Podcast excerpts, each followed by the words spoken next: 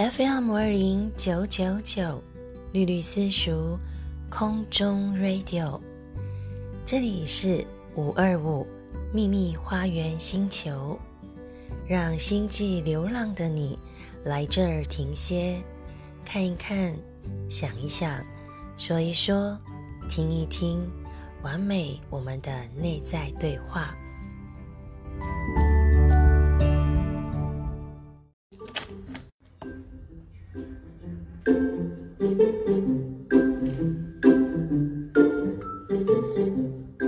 童话甜点，童话甜点，每个星期五下午五点准时上传的轮播单元之一，由小懒懒和小喵喵两人组的童言童语，两个小龙女的对话，是母子，也是朋友，是伙伴，更是师生。童话甜点不只是童话，是文学生活，是床边故事，更是亲子文学。邀请您一起来填一下。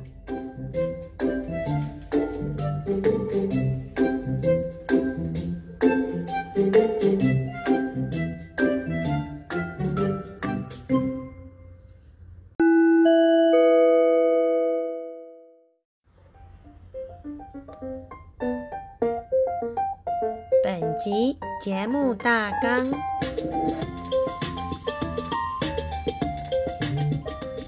：FM 二零九九九五二五秘密花园星球童话甜点，分为清明节气的由来、清明诗词的分享，还有小绿绿化身为小懒懒与小喵喵的推荐绘本故事。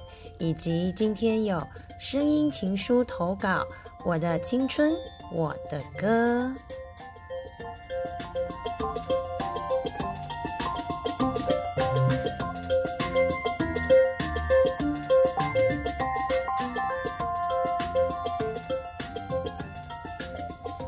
Hello，今天是二零二二年四月一号，各位朋友，大家好，我是小懒懒。在童话甜点里面呢，绿绿老师要化身为小懒懒哦，所以等一下绿绿老师都会自称为小懒懒。你没有跑错台，我也没有走错棚哦。今天就是童话故事大会集，但是今天的童话故事跟我们一般想象的，像猫的报恩啊，或者是老鼠娶亲啊，或者是乌鸦喝水啊这一类的童话故事，或是白雪公主啦。不一样，我们要聊聊绘本，然后聊聊一些童言童语哦。所以很欢迎大家呢，跟着小懒懒跟小喵喵一起来对话。那我们今天一开始呢，要来跟大家分享的是，今天是四月一号，愚人节。今天结束之后呢，就会开启一系列的清明连假。不过本土疫情呢持续发烧发热哦，吕老师还是建议大家呢在家里比较安全，然后呢一起来听 FM 五二零九九九 Podcast 五二五秘密花园星球，或许会更加安全哦。我们防疫在家也是可以非常有活动的，譬如说听听歌、写写字、唱唱歌、聊聊天、玩玩桌游、种种花草等等。那我们就来开启今天的第一个清明节气的介绍。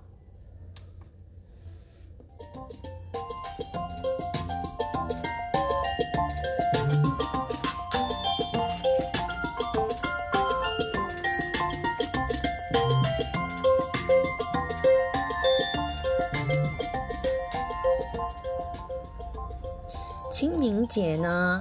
哎，清清明节是使用汉字文化圈的一个传统的节日哦，在农历二十四节气里面呢，它就是排行在这个春天里面的呢，类似接近那个我们要进入另外一个节气的一个过渡。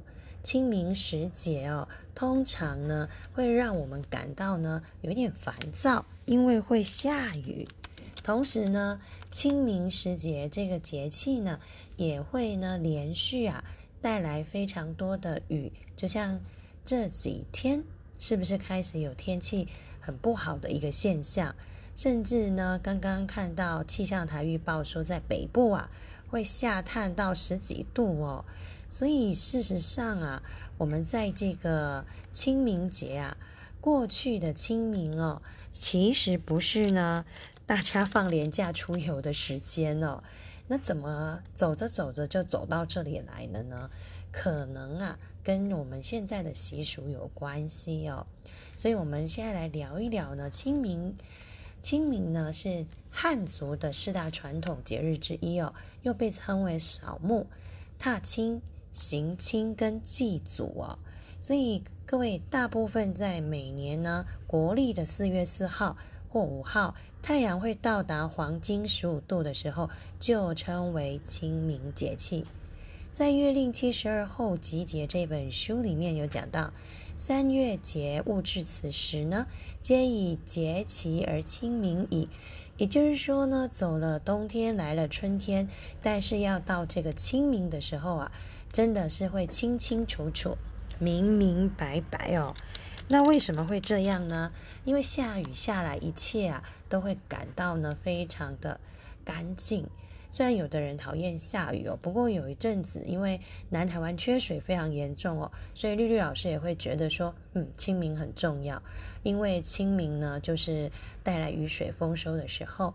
那我们从这个立春好进入雨水，再来惊蛰。到了春分，春分之后就是清明哦，所以呢，这个节气接下来谷雨完了之后就会立夏了，就进入夏季哦。所以大家呢，可以在清明节好好享受现在的天气，虽然是春天后抹脸哦，有时有时候冷，有时候呢热，但是总比呢像绿老师在南台湾整个都是热乎乎的。那在这个清明节呢？呃，是四月四号或四月五号。那四月四号是我们的儿童节，所以最近绿老师有很多直播都是用这个儿童节魔蛋抽抽乐来进行的一些课程哦，也感到非常的有趣，因为有一些小朋友抽中了，非常开心。在岁时百问当中有讲到哦，万物生长此时啊，就会清洁明净，所以才会叫做什么清明清明哦。清洁明净真的很不容易哦，那我们可以这样子的来迎接我们的这个日子哦，会感觉到身心灵特别的轻松。所以清明清明呢，除了过儿童节之外呢，也是一个想象的，呃，不是算是想象，就是想念的节日，因为我们想念我们的哲人呢。好，那我们现在呢，听一段这个日系的音乐，我们就要回到我们的。清明节气习俗的现场。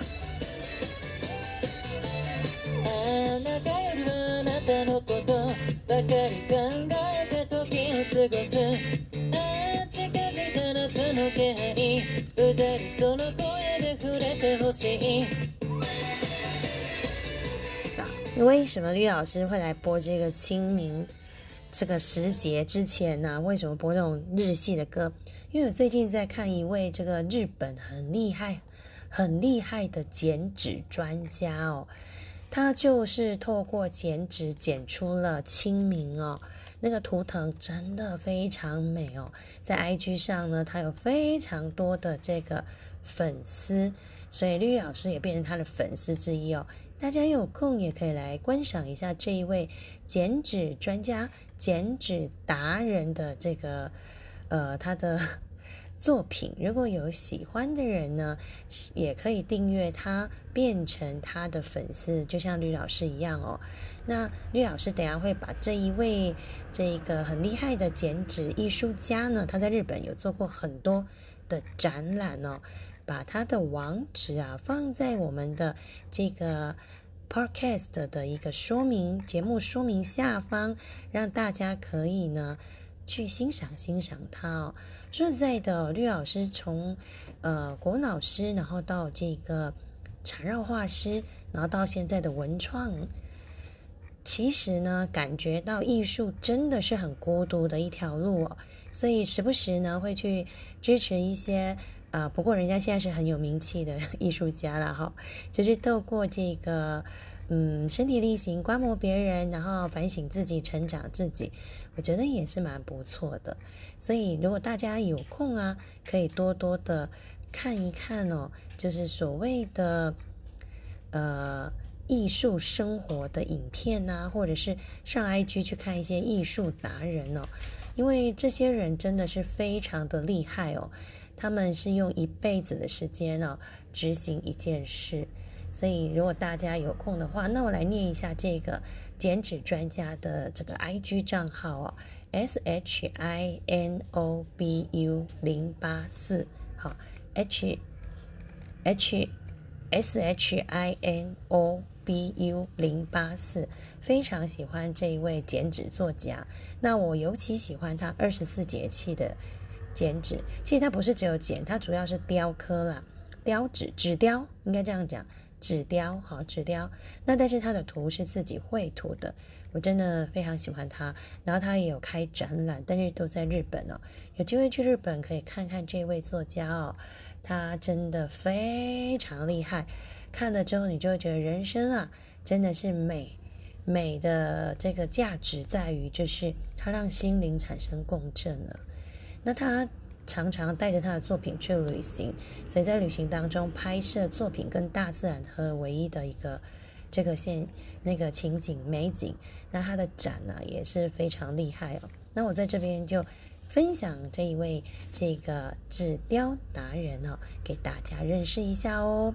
那我们在清明时节的时候啊，我们很希望所有的伙伴呢都可以呢想念故人，然后呢。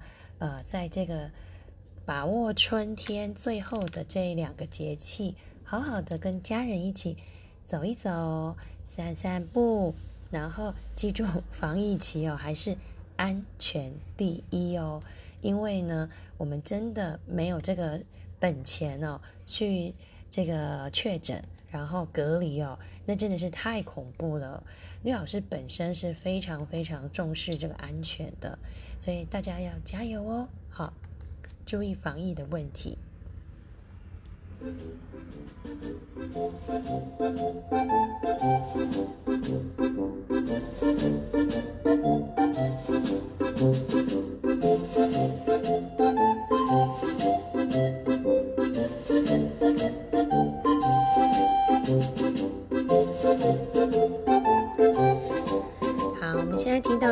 背景音乐呢，是《地球日记》，我们一起爱地球。好，透过二十四节气了解呢，哎，每一个节气的背后的意义哦。那这是可爱音乐哦，那个无版权可以在网上运用的。那经过绿老师的这个查证呢，在历书里面有写到哦，日日历的历，春分后十五日哦，斗指乙哦，就是清明的时节了。好，所以呢，清明这个时节气呢，从自古以来它是存在的，而且就是清明四月五号、四月四号、四月五号，非常的准确的一个日子。那万物呢，除了干净整齐、清爽明亮之外呢，气这个节气也会呈现这个万物皆显。好，所以根据绿老师这样的查询呢，清明节呢。虽然是节气而定哦，但是它是少数西，就是东西方，应该说国历跟农历哦大致吻合的中国传统节日。最早清明它只是一个节气的名称哦，后来会变成跟纪念祖先有关系，是因为寒食节的关系。小朋友们，你们知道吗？寒食节哦，在民间传起来称哦是。晋文公把寒食节的隔天定为清明节。寒食的意思就是不开火。在山西大部分的地区哦，在清明节的前一天会过寒食节。那余度啊，余涉县等地哦，在清明节的前两天会过寒食节。在垣曲县还讲究呢，清明节的前一天为寒食节，前两天为小寒食。那有些地区在农历三月初三的上巳呢，就有开始有扫墓的习惯了。这个可以在这个《兰亭集序》里面看到哦，就是王羲之他有谈到这些事情。那顺便踏青，所以呢，上巳呢就是小清明，就是古清明。不过绿老师刚刚讲的这些都是古代哦，在这个中国大陆五千年文化历史上面的这个典故哦。但是呢，清明究竟呢，这个寒食节的由来到底是什么？小朋友你们知道吗？大朋友你们清楚吗？其实寒食节就是不开火的，好。那寒食寒食哦，其实呢，寒食节呢也有很多文人写寒食帖哦。寒食节呢，大部分我们看到的这个儿童小百科啊，或者小故事里面提到的呢，它就是禁火节、禁烟节、冷节、白五节，通常是冬至过后的第一百零五天，也就是在清明节的前后，可能是前一天或前两天哦。所以呢，寒食节跟清明呢是靠得很近的，会连在一起。那一般我们读到的都是纪念一个人，叫做介之推。相传呢，春秋时代呀，晋公子重耳离开了晋国，流亡了十九年。那在一次重耳饿昏的时候啊，介之推呢就割下自己大腿肉烤熟给他吃，得以保住性命。那重耳非常的感动哦。后来重耳回到了晋国呢，每每想起这件事啊，就想要封赏介之推。但是介之推呢，他已经跟他的母亲到山西的绵山去隐居了。晋文公就派人呢到山上去搜查，找着找着也还是找不到他。结果呢，大臣们呢为了达到这个，就晋晋文公。发下的命令，就擅自放火烧山，想要把这个介之推逼出来。结果没想到呢，介之推啊，母子啊，抱着槐树啊，就活活的被烧死了。那晋文公重耳非常非常的难过，所以呢，他就做了一件事，他就呢，每年规定呢，在这个时候大家都不能生火，要吃冷食。来纪念介之推，称之为寒食节。所以卢象有一首寒食诗哦：“子推言必是，山火遂焚身。四海同寒食，千古为一人。”就是这个道理哦。所以为什么在山西这个地方啊？如果你有到过去有去旅行的时候，你会发现他们对这些事情是非常的有记忆的，因为在这个地方呢，通常会有三天。好吃寒食的活动，但是后来到近代呢，只有晚饭不生火做饭，不会到三天哦。那你就可以发现时代的改进哦，时代的进化。我们对于一些历史小故事呢，就把它当做是一个家谈，一个美化，来帮助自己呢建立良好的品格。所以这个介之推到底是不是寒食节的由来呢？之之后有很多人来做一个考证哦，发现好像寒食节禁火的习惯呢，这个习俗的起源好像跟介之推无关呢，包含介之推割骨哦，就是让晋文公服下他的大腿肉的这件事情，好像也是有一点争议哦。不过呢，其实都没有关系啦。古代的人有时候会说一些好话、好故事来作为这个。品格训练了，但绿老师认为，其实呢，其实就当成一个故事来听也是蛮不错的。真正的寒食节到底是什么呢？其实后来有人说是古代的钻木求火的心智。那因为季节不同，用不同的树木来钻火，所以有改季改火的习俗。每次改火就要换取新火，所以新火还没有到就不能生火。不管是哪一个。故事是真的还是假的？寒食节的习俗呢，有扫墓、郊游、斗鸡子、荡秋千、打球、拔河等等哦。所以，如果大家喜欢，也想要了解这些古代的历史故事的话呢，你不妨在这个维基百科输入“寒食节”，你就可以搜寻到非常多的这个历史的小故事。但是呢，我们要懂得去辩证哦，把这个故事前前后后脉络呢左右对照一下，前后比对一下，这样你才会找到真正的真相。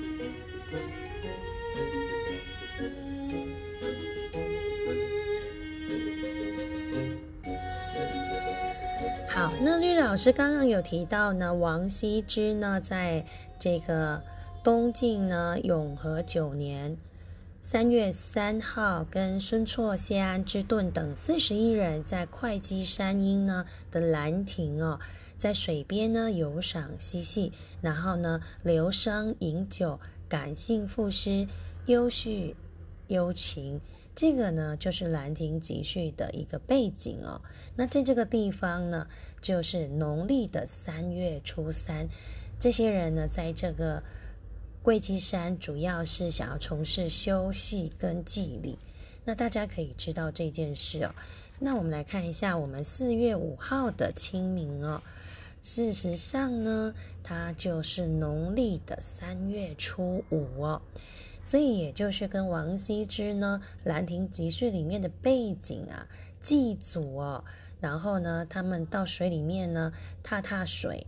那其实，在《论语》里面也有哦，孔子呢常带着这个徒弟啊一起呢，就是在这个讲学当中也会执行执行了《礼礼记》里面所言的那。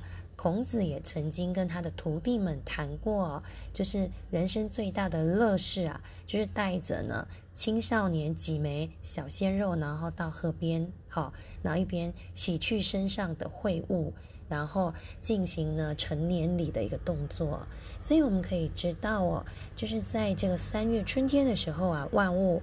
重新活起来的时候，是最适合呢重新立定志向的时候。所以俗谚有句话说得好：“一年之计在于春。”各位大小宝贝，记得我们要开始呢来计划我们今年。如果你看就是一月份没有计划，现在已经四月了哦，加油加油加油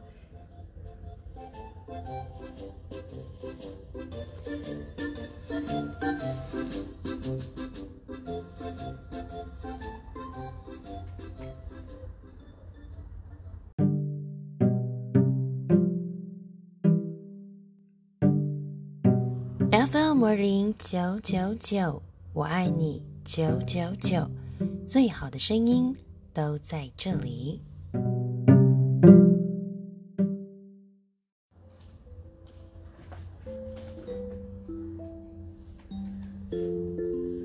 FM 零九九九，最好的音乐都在这里。您现在所收听的是五二五秘密花园轮播单元。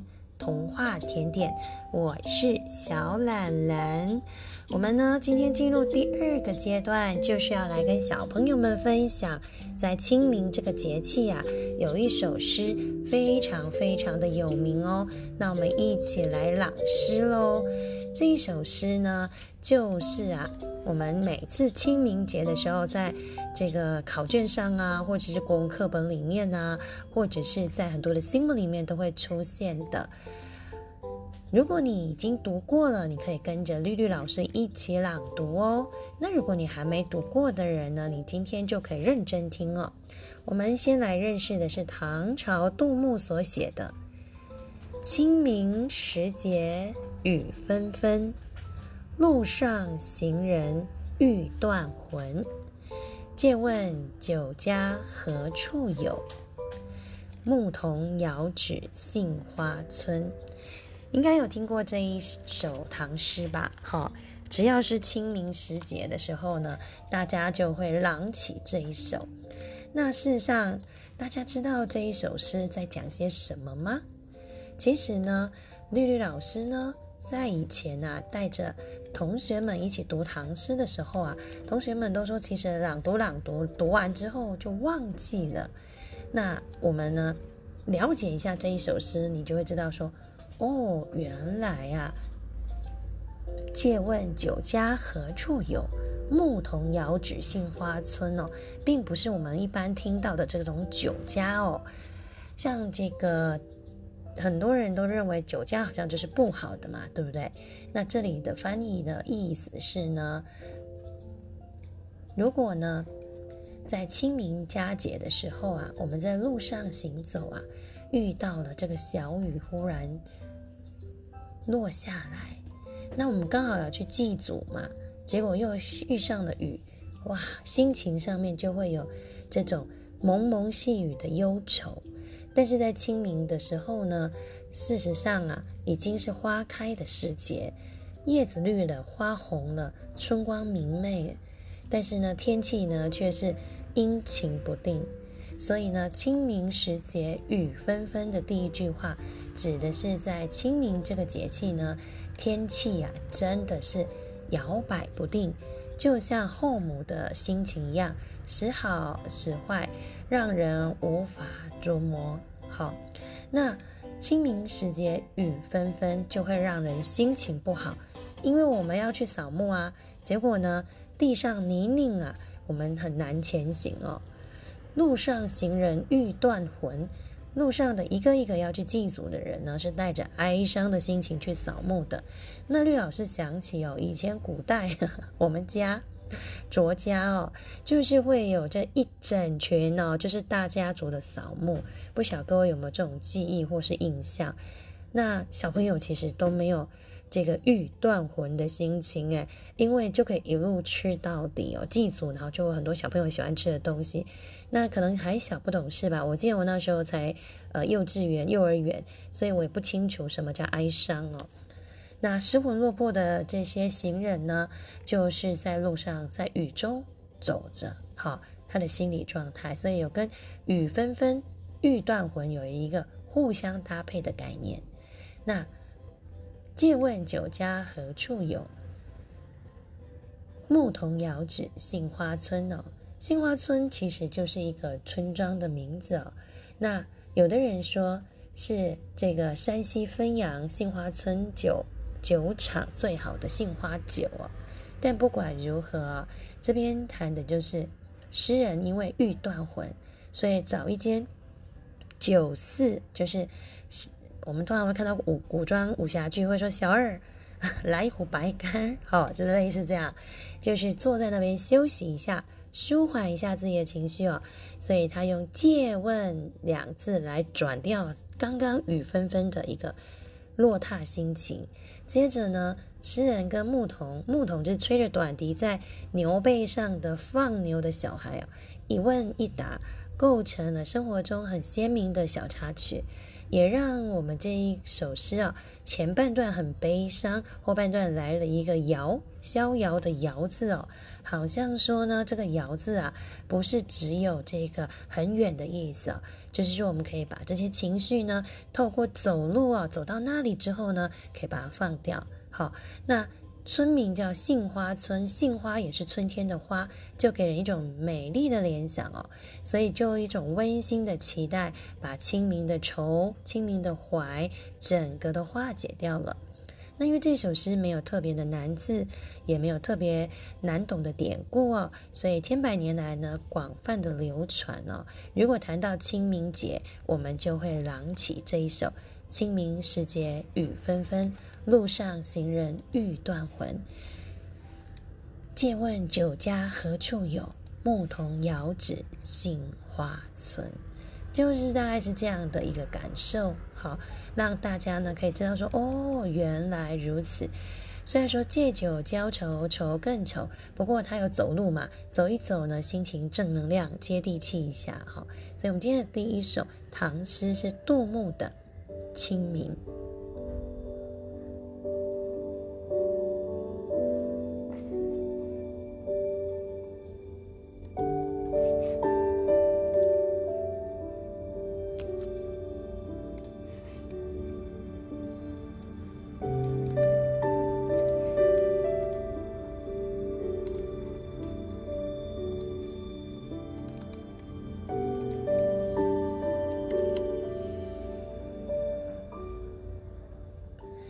接下来呢，绿老师呢，今天呢要来跟大家分享的第二首呢，跟这个清明有关系的诗词哦。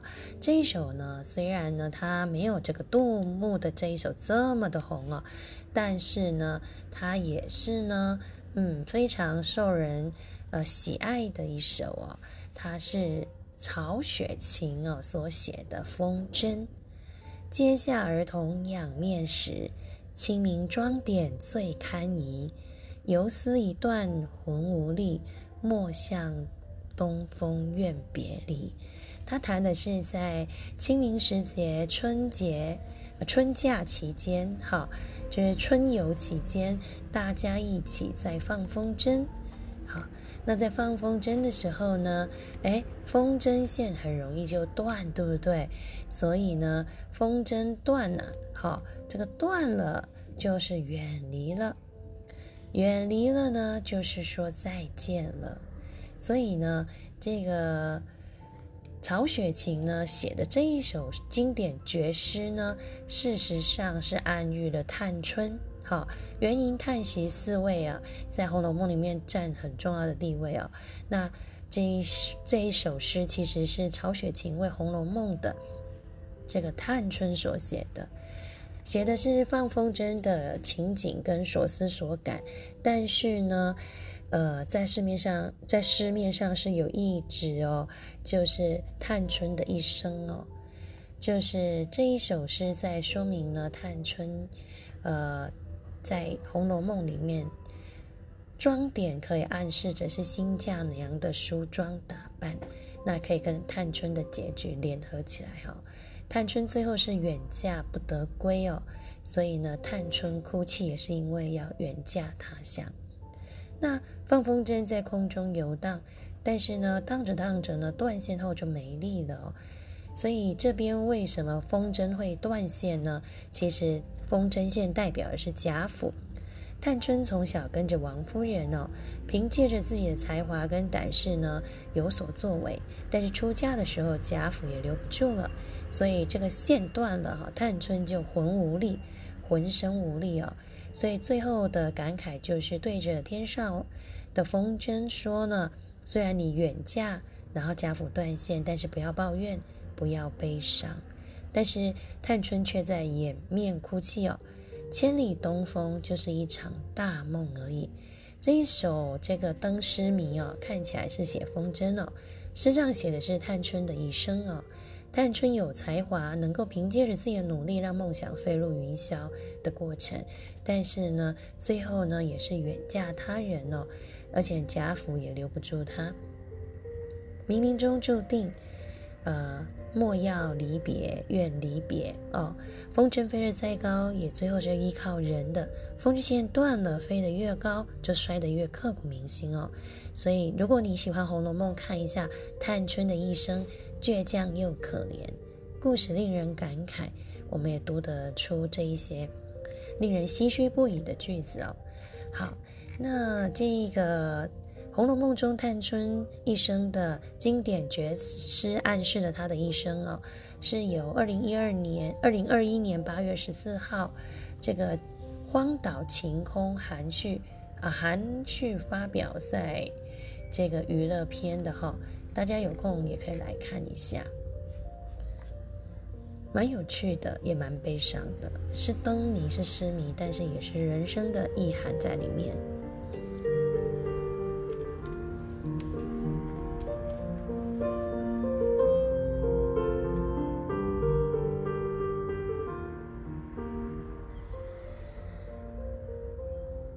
我们从人的一生来看。就好比风筝上了天空，如果这条线呐没有这个好好的把持啊，断线的风筝将无依无靠哦。难怪这个探春会哭泣。在《红楼梦》里面呢，是人生百态。各位小朋友、大朋友，如果有空呢，去看看呢，《红楼梦》，不管是白话文的还是文言文的，都会让你对人生有所体悟哦。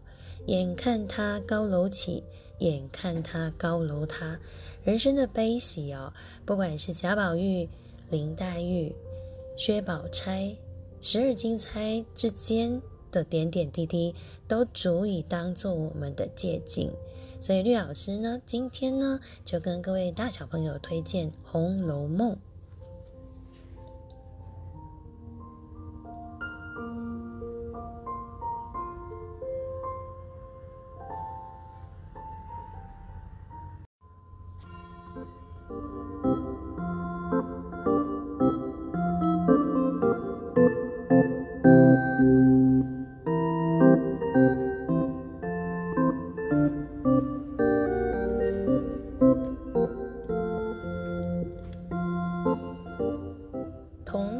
点点推荐绘本。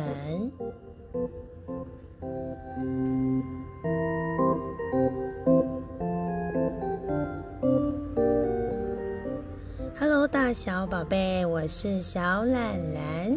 今天要跟大家推荐的第一本绘本是我非常非常喜欢的绘本，叫做《活了一百万次的猫》。这是呢。佐野洋子的作品。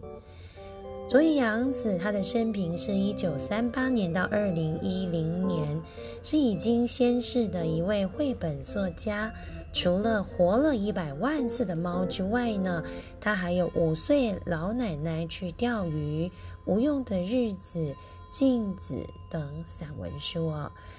这个作者到最后几年的离癌生活，都可以从他的作品看出，还有他跟母亲纠葛一辈子的爱恨情仇。佐野在日本呢获奖无数，是知名的散文作家哦。曾经在二零零三年获得呢这个紫绶包章包章，二零零四年以没有神也没有佛获得小林秀雄赏。他也是绘本家，也是散文家，但是大家比较认识他的作品就是《活了一百万次的猫》，常年耕耘绘本童话领域。他在二零零八年呢获颁岩谷小波文艺赏。感谢他对青少年文化所做的贡献哦。虽然佐野呢，他已经在二零一零年辞世了，但在日本人的心中，他是最喜欢的绘本作家之一哦。尤其是《活了一百万次的猫》这本书呢，已经销售了非常多本哦，超过两百多万本。所以，我们接下来女老师要来简介一下。这一本绘本的内容，但是却没办法朗读给大家听，因为有版权的关系。所以喜欢的爸爸妈妈或是小朋友们呢，可以呀找个时间到书店买下这一本好看的绘本回来复习复习喽。那我们要进入童话甜点的第一本推荐书，《活了一百万次的猫》。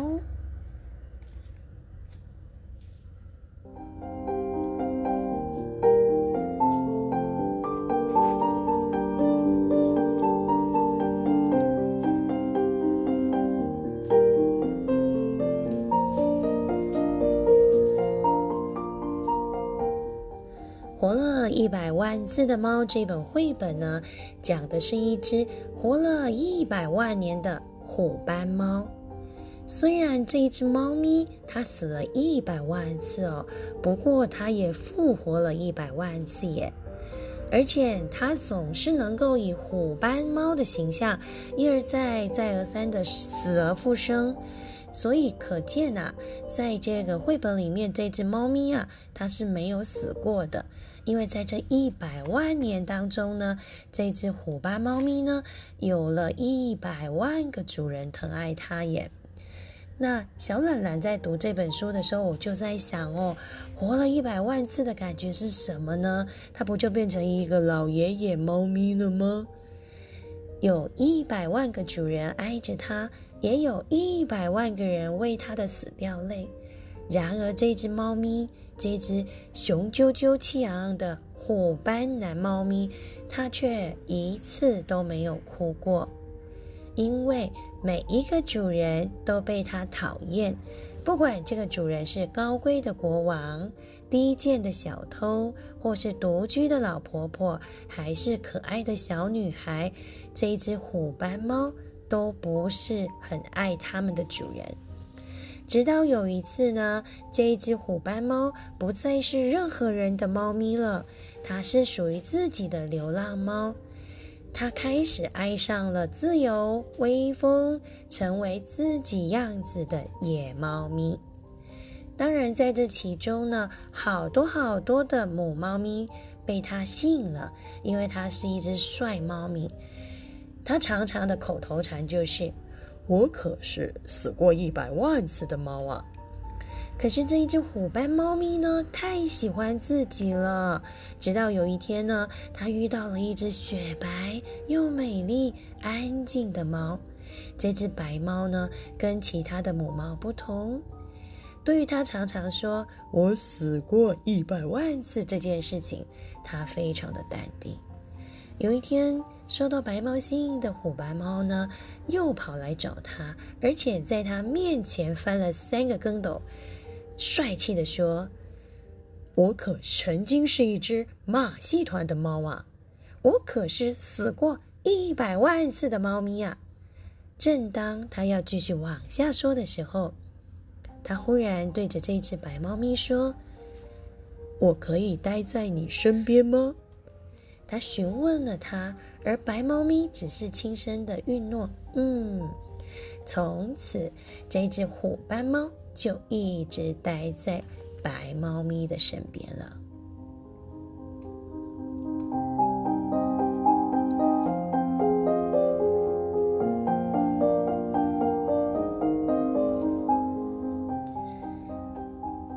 小懒懒现在大概讲了。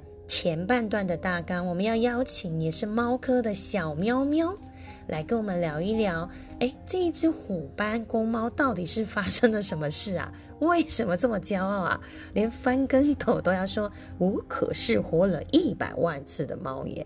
小喵喵，你有什么看法呢？同是喵星人的你们，应该蛮认识它的吧？嗯，我觉得是因为他觉得自己死了一百万次。然后很多不同的人当了他的主人，所以他觉得很骄傲。哦，你是觉得这只虎斑猫在骄傲哦？可是他遇到了这一只完全不想理他的白猫，他也没辙了，对不对？所以这有没有像人间一样哦？就是万物一物克一物啊？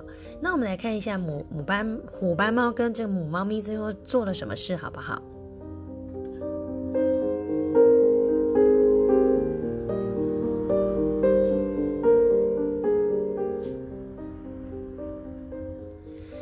起之后呢，虎斑黑猫哎，虎斑蓝猫咪跟白猫咪生了一群小 baby，而这一只呢，骄傲的虎斑猫呢，从前常常挂在嘴边说：“我可是死过一百万次的猫。”这句话它再也不说了耶。虎斑猫咪成了爱妻爱孩子的爸爸猫。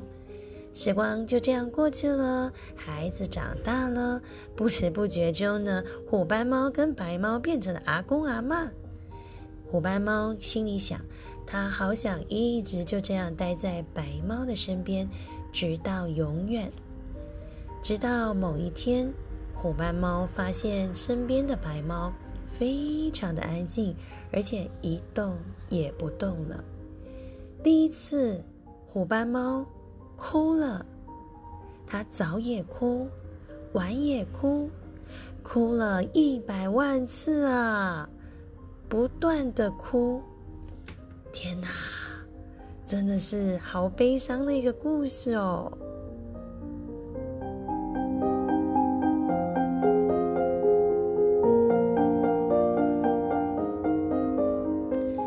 小喵喵。小奶奶想要知道为什么这只虎斑猫会哭？哎，它不是从来都不哭吗？因为它觉得自己爱的人死掉了，很难过。但是它之前都不会觉得很难过，因为它自知道自己还可以再活。然后它也讨厌它的主人，它身边的人。但是这一次它有喜欢的人，然后它喜欢的人死了，所以很难。哦，原来如此！虎斑猫第一次体验了爱与被爱的感觉耶。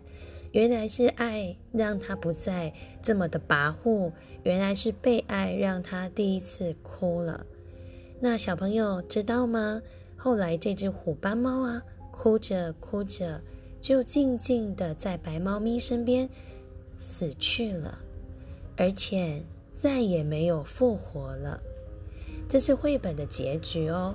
这绘本最后呢，虎斑猫没有活过来耶。绿老师呢一直在想，为什么呢？我们现在请小猫小喵喵来告诉我们，为什么它没有复活？你觉得呢？因为我觉得他之前都没哭过，然后都觉得自己是最好的，所以他才没有死掉。可是后来他有喜欢的人了，所以他才会死掉。哦，原来是这样，因为他爱他，所以就跟着他一起走了。好，呃，活了一百万次的猫在日本真的非常红，不管是舞台剧、音乐剧、朗读或是影片哦，非常多的这个周边的作品。那其实就是作者呢，她是一个从小就不受母亲宠爱的女孩。那自幼就成长在一个充满争吵的家庭，那十九岁的时候又失去了爸爸，成年之后又经历了离婚，所以佐野洋子呢写出了《活了一百万次的猫》这样子了不起的作品呢。小懒懒觉得是，这就是他对于理想爱情跟理想家庭的渴望蓝图。他希望有一个人静静的陪在他身边，他希望彼此在一起是没有骄傲，而是。平等的流动彼此的感情，所以在这个活了一百万次的猫这本书当中呢，可以让我们看到一个浅白文具勾勒出来的绘本产生的一个巨大的爱情能量。那有人说这本绘本应该是成人绘本，但是小奶奶觉得其实不管是小学生或是呃小小。三岁的小幼童都是可以来从这本绘本里面得到一些乐趣的，因为呢，不同的时间我们来看不同的书，啊，不同的时间我们来阅读同一本书，我们就会产生不一样的启发跟共鸣。这本书的书名叫做《活了一百万次的猫》，作者是佐野洋子，出版社是上仪文化。欢迎大家呢，可以呢到书店或到图书馆找找这一本非常非常令小懒懒喜欢的书。如果说我是这一只虎斑猫，我也想要爱上白猫，因为呢这一生能够遇到一个懂自己而且安静的陪伴自己的人，真的是不容易哦。或许绿老师。呃，在这一次的阅读当中，化身为小懒懒说故事，我也重新了再看这一本书给我的启示：互相陪伴，不张狂、不轻动的爱情，或许也是人生最大的理想。就像今天小喵喵跟小懒懒在路上走路的时候遇到两只白头翁，那我们就在猜这两只白头翁是夫妻还是呃母子。还是兄弟还是姐妹呢？那我就跟小喵喵说：“嗯，我觉得他们两只白头翁应该是夫妻吧。”但是呢，小喵喵说了一番很大的道理，他说：“那他们两只应该是老夫老妻的白头翁，因为我发现他们是用眼神安静的看着彼此，眼睛呢是通往心灵的桥梁哦。”哇，我听到这句话，感动的。眼泪都快要掉出来了，眼睛呢是通往心里的桥梁哦。如果你们可以很安静的、专注的注视着对方，哪怕他没看见你，其实也是一种爱，不是吗？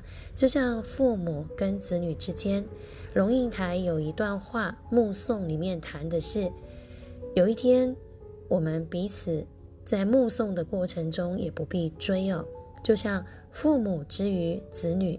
可是，在长照当中，子女之于父母也是一种目送。所以，如果你在这一本绘本里面得到了一点点的想法，欢迎你写信告诉绿绿老师哦。来信请寄到 FM 五二零九九九小老鼠 gmail.com，我们等待您的读后心得哦。那我们来听听下一本书吧。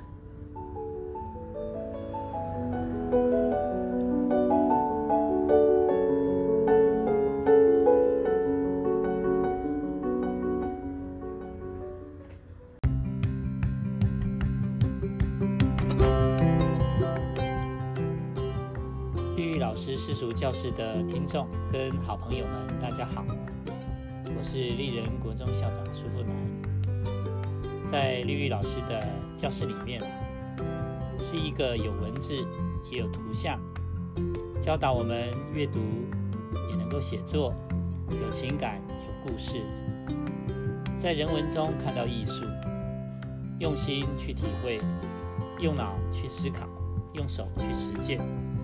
有温度，有高度，有深度，有彩度的一个课堂，我常常被触动，被感动。推荐各位好朋友们，何不心动加入呢？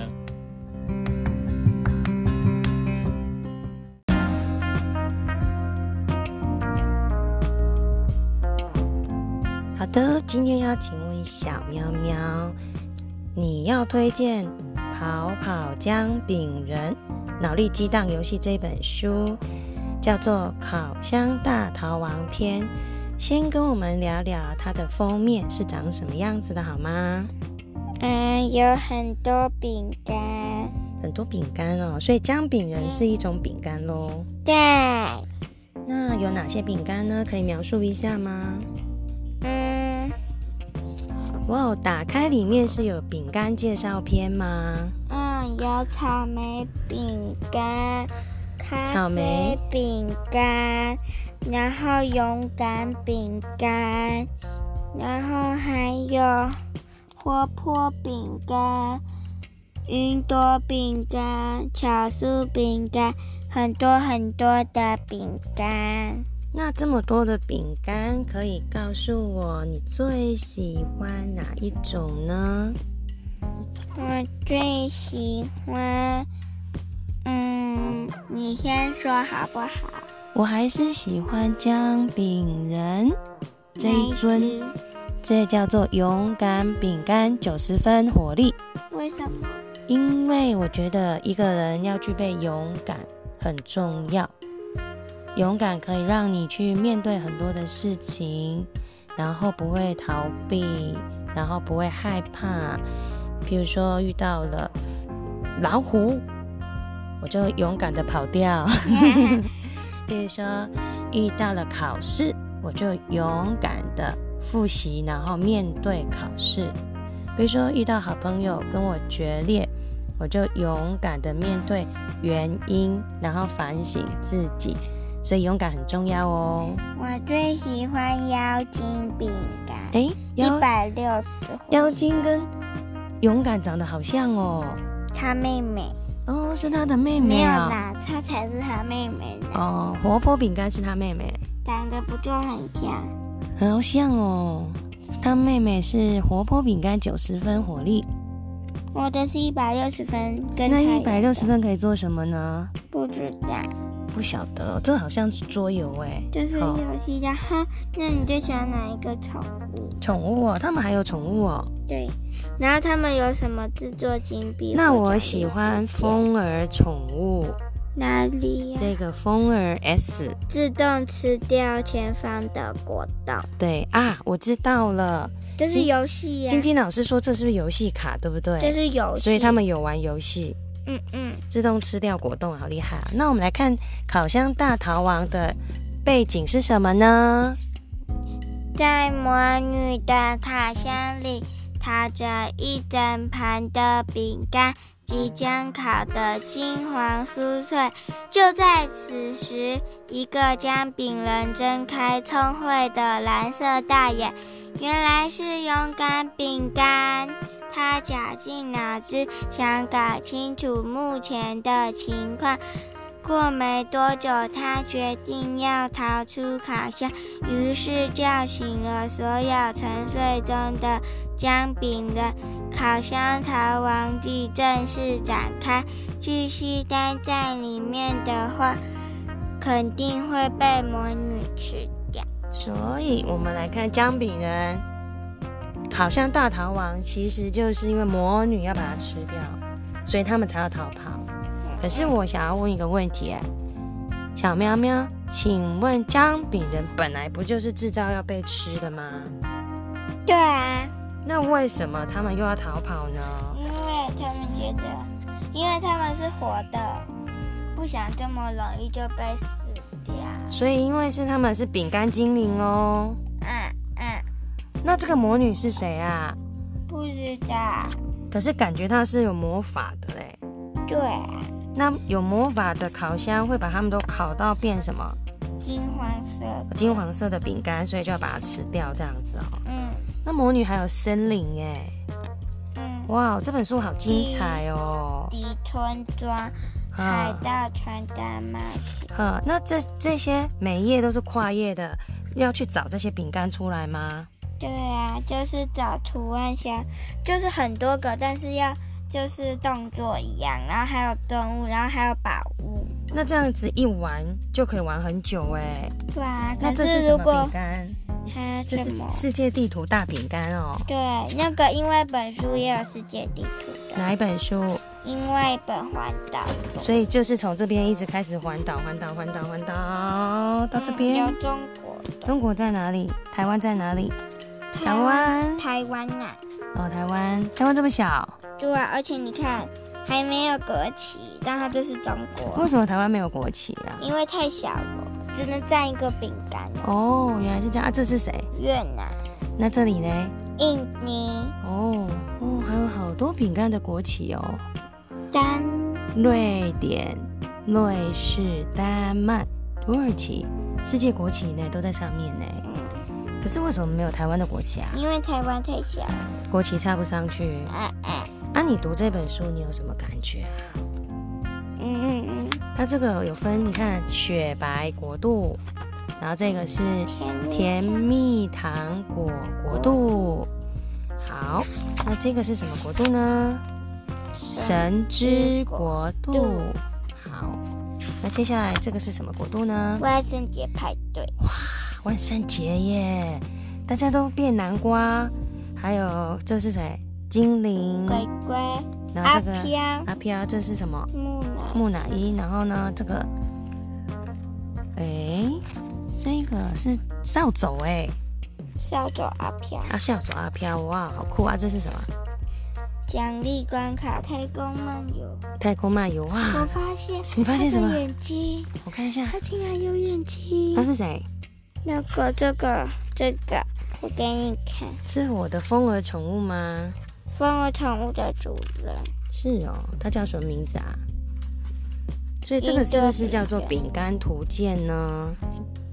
这个你看它没有眼睛，我看一下，我看一下，它没有眼睛。云朵饼干呢？它没有眼睛，可是你看它这里竟然有眼睛啊！哇，它睁开了，它的眼睛好恐怖，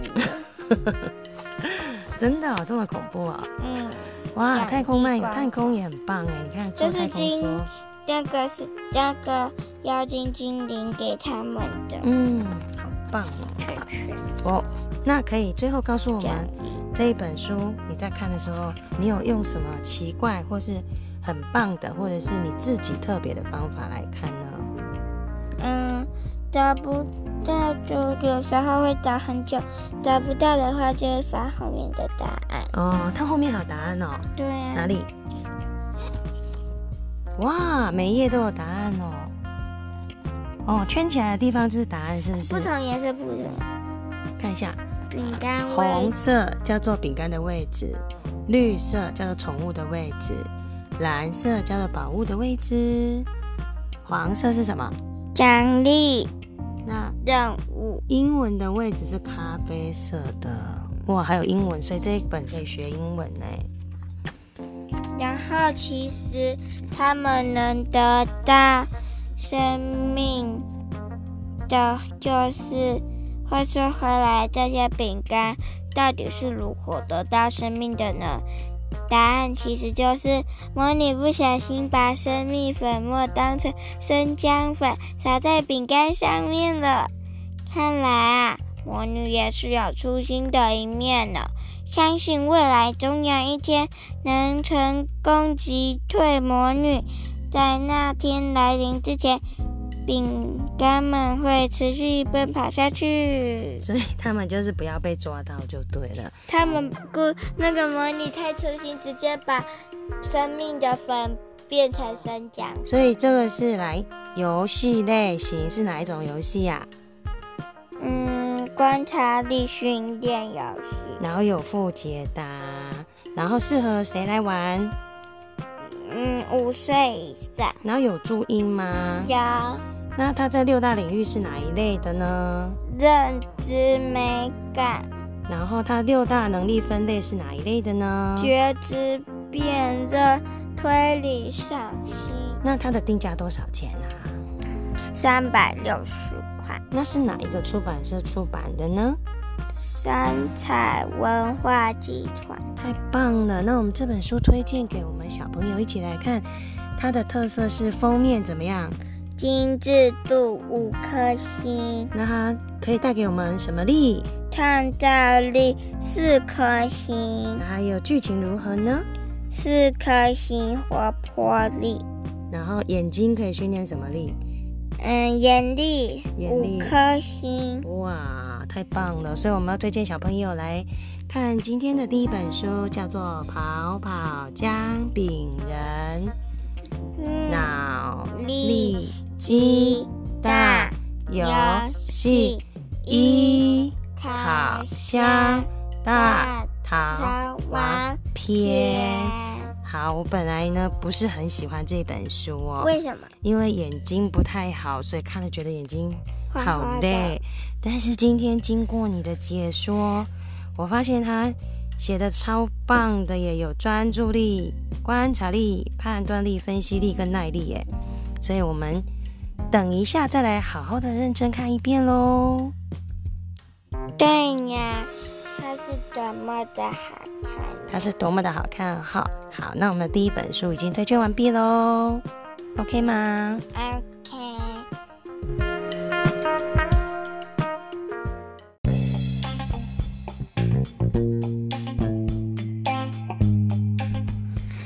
大家收听 FM 五二零九九九，最好的声音都在这里。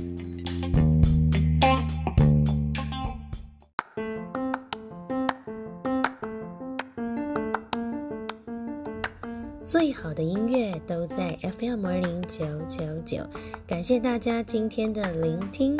我们今天从清明节气谈到绘本，今天推荐了两本绘本。绿老师化身为小懒懒和小喵喵一起讨论了《活了一百万次的猫》跟《跑跑姜饼人》脑力激荡烤箱大逃亡篇，大家还喜欢吗？也欢迎大家来信到。绿绿私塾 FM 二零九九九小老鼠 Gmail.com 分享你们的听后心得哦。那我们还是持续接受投稿，声音情书、亲子声音写真集，欢迎大家跟我们一起来 Podcast 五二五秘密花园星球。那我们今天最后呢，也感谢梦梦的投稿。今天梦梦呢，要在这个清明时节唱一首黎瑞恩的秘密，要送给。他想念的人，我们就来当做我们节目的片尾曲吧。那我们下周五点再见喽！祝福大家每天都给自己一个好吃、好香、好浓、好闻的童话甜点，甜一下哦。我们下次再见喽，拜拜。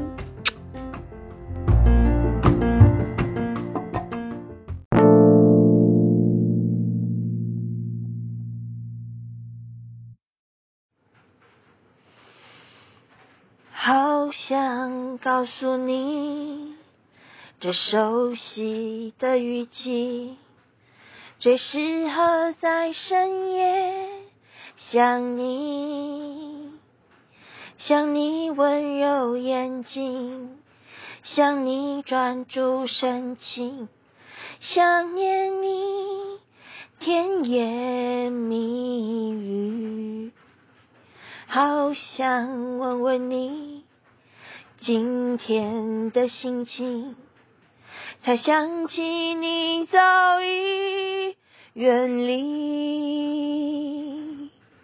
却又发现自己仍活在回忆里，以为身旁还有你。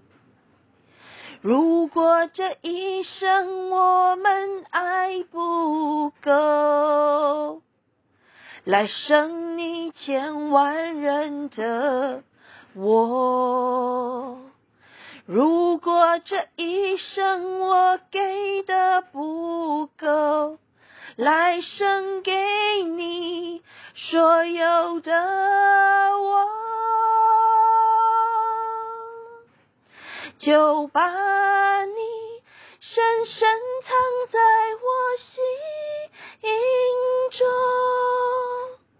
一辈子再也不对别人说，说我曾经爱过你，我曾经为你笑过、哭过，就把你深深藏在我心中，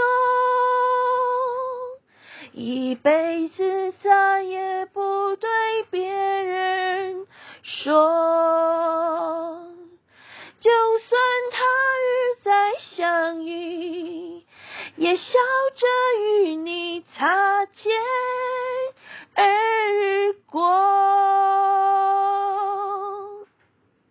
就算他日再相遇，也笑着与你擦肩而过。在这下雨的夜里，送给您黎瑞恩的《秘密》这首歌。也许你会想起，在你生命中的某个人、某段回忆。谢谢大家。